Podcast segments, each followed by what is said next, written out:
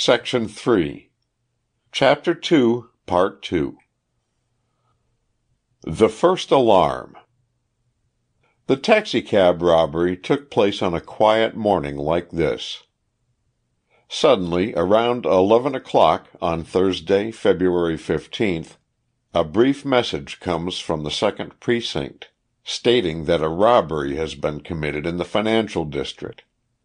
A little later there is a fuller report over police wires. The details are few, as will be seen by the general alarm that presently goes out over the city. Police Department, City of New York, February 15, 1912. To all, all boroughs, notify the patrol platoon immediately. Arrest for assault and robbery three men. Number one, about thirty five years, five feet eight or nine inches in height, one sixty or one seventy pounds, small stubby dark mustache, dark complexion, medium build, dark suit and cap, no overcoat. Number two, about thirty five years, five feet ten inches in height, slender build, dark hair, possibly smooth shaven, light brown suit, no overcoat, wore a cap. No description of number three. Stole $25,000 in five and ten dollar bills contained in a brown leather telescope bag, 24 inches long, 16 inches square, from two bank messengers in a taxicab about eleven o'clock this morning, at Park Place and Church Street, and escaped in a five or seven seated black touring car, top up. Look out for this car, bag and occupants on streets, at ferry entrances, bridge terminals, railroad stations. Inquire at all garages, automobile stands, stables, etc. If found, Notify Detective Bureau. Before noon the Commissioner had postponed appointments, assigned routine business, and is engaged in an investigation that will keep him busy until that morning, twelve days later, when the first arrests are made and the case is, in police parlance, broken. Where do the police begin in such a crime? What do they start with when there is apparently so little to work upon? In spite of the wide popular interest in police and criminal matters, the average citizen has no very clear idea. Even the newspaper reporter, following police activities every day, is not well informed in technical details. Some information is necessarily withheld from him, and he is a busy young man with his own technical viewpoint, working hard to get his own kind of information. This lack of knowledge leads to a feeling of mystery, helplessness, and terror after a sensational crime, and to criticism of the police. They are at work, skillfully, honestly, diligently. But results take time. It would do little good to make arrests without evidence. The citizen's sympathies are aroused by brutal lawlessness, and he urges that somebody be caught and punished. If results are not at once apparent, he jumps to the conclusion that the police are demoralized. He would be startled if he could see how quickly and persistently the underworld takes steps to strengthen him in that conclusion and use him to discredit the police. Sixty detectives are immediately called into the case. Five of them go down to the scene of the robbery, with orders to work there until further notice. They make a thorough search of the neighborhood, following the route taken by Montani's taxicab and questioning merchants, newsdealers, porters, truckmen, and other persons likely to have information as eye witnesses. They go through the streets that may have been taken by the escaping robbers, and work over the whole ground. This search through one of the busiest sections of New York in a busy hour, amid the excitement created by the crime, may appear like hopeless business. But as will be seen presently, it yields important results. Other detectives search garages for the black automobile without a license number in which the robbers are reported to have got away. Four uniformed policemen on beats along the route taken by the taxicab are questioned. Other detailed inquiries of the same nature are started. But the most important work of the first day centers at Police Headquarters, where a conference is held by Commissioner Dougherty and his assistants, and in the examination of Montani, the taxicab driver. Strip all the labels off a suit of clothes and lay it before a committee of tailors. In a few moments certain points would be agreed upon.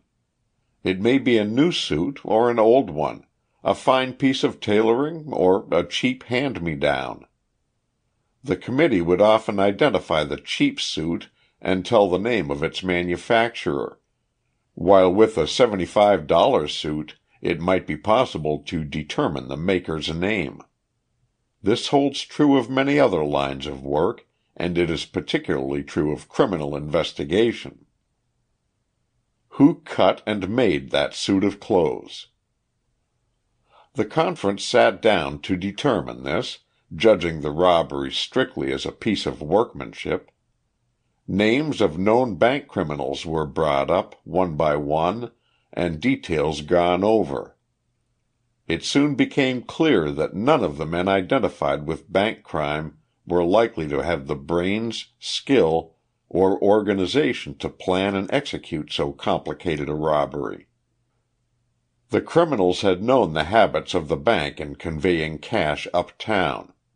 They knew the route and were aware that the guard was only an elderly man and a seventeen year old boy both unarmed. They had boarded the cab at the best point, and evidently made arrangements for stopping it. There was teamwork in every detail. It showed marked insight, for instance, to provide additional men to boost each assailant in at the doors. For young Wardle, the bank employee, had made a plucky attempt to shove his robber out and shut the door and might have succeeded had there not been an outside man. Robberies are committed under exciting conditions. They sometimes fail because criminals balk. That outside man was there not only to help his slugger into the cab, but to force him in if he shrank, and make certain he did his work. Whoever planned such details, it was agreed at the conference, possessed more cunning than the ordinary bank criminal. Montani is examined. When Montani, the taxicab driver, arrived at police headquarters, he was willing to talk and seemed anxious to help the police in every way. He knew suspicion might be directed toward himself, but did not resent that. He talked like a man confident of the truth of his story, and certain that he would be found blameless. Montani is an Italian from the northern part of Italy, about thirty years old, five feet six inches high, rather stout and thick set, with very dark complexion.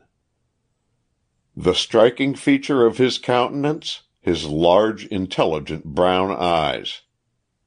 Commissioner Dougherty found himself thinking of Napoleon in connection with Montani. The first examination lasted all afternoon, Montani going out to lunch with the Commissioner. Hundreds of questions were asked bearing on the robbery, the appearance of the criminals, and Montani's past and personal affairs. The story was gone over again and again and different questioners relieved each other. Yet the taxicab man never lost his temper or patience, and did not contradict himself in any important particular. Montani had been in this country since the age of twelve, it appeared, had a wife and two children, and was the owner of two taxicabs operated from a stand at a hotel near the bank, whose money he regularly carried. He had owned three cabs, but lost one through business reverses. In fact, he had passed through money troubles, and his story excited sympathy. Starting originally as a truckman for a salvage company, his ambition and intelligence had won him such confidence that this company lent him money to set up trucking for himself. Still more ambitious, he had become a taxicab proprietor. Through the trickery of an ill chosen partner, however, he had lost some of his savings. He seemed a little bitter about this, and it was a circumstance not likely to escape an expert police examiner, for the loss of money through fraud, coupled with temptation, is often the starting point in crime. The Italian's former employers spoke highly of his character when questioned by detectives. He gave the names of chauffeurs who had worked for him lately, and of business people who knew him, and careful investigation failed to disclose any suspicious circumstances. Montani quite won the newspaper men, so much so that, when he was discharged in court a few days later for apparent lack of evidence, the newspapers criticised the police for having held him at all. And yet before that first night, Montani himself, largely through simple answers to questions, had become so involved that there was ground for holding him under arrest. In the questions and cross questions, the checks and counter checks of a skillful examiner, there are possibilities little suspected by those not familiar with that kind of work. Montani had slowed down his cab at the point where the robbers boarded in. He said that an old man had suddenly got in front and he had slackened speed to avoid running over him. But detectives along the route found eye witnesses who had seen the robbers board the cab, and who could testify that there had been nobody in front of the vehicle. Both of his cabs had stood in line near the bank that morning the one driven by himself being second, and the other, in charge of an employee, was first. When the call came from the bank, Montani answered it himself out of his turn, sending the other cab uptown, as he explained, to have some tires vulcanized. But it was not a good explanation. He said that as soon as the robbers left his cab he had raised a cry for help. But eye witnesses were found who denied this. Instead of running north after the robbers' automobile when he had taken a policeman aboard his cab, he ran south, away from it. This action, he maintained, was taken under orders from the policeman, but the latter denied that. He was not able to explain how the robbers had known where to post their automobile so it would be waiting at the spot where they finished their work. Interest centered in this mysterious black automobile without a license number. For though Montani was an experienced chauffeur, and his replies to other questions showed that he had seen both the rear and the side of that car, he was unable to tell its make. Meanwhile it was learned that three men had hurriedly boarded an elevated train near the scene of the robbery shortly after, not waiting for change from a quarter. The ticket seller was unable to describe them, but connected them with the robbery when he heard about it. Montani was held in the custody of the Commissioner that night, to be put through further examination in the morning. But long before morning the police were working on an entirely new development.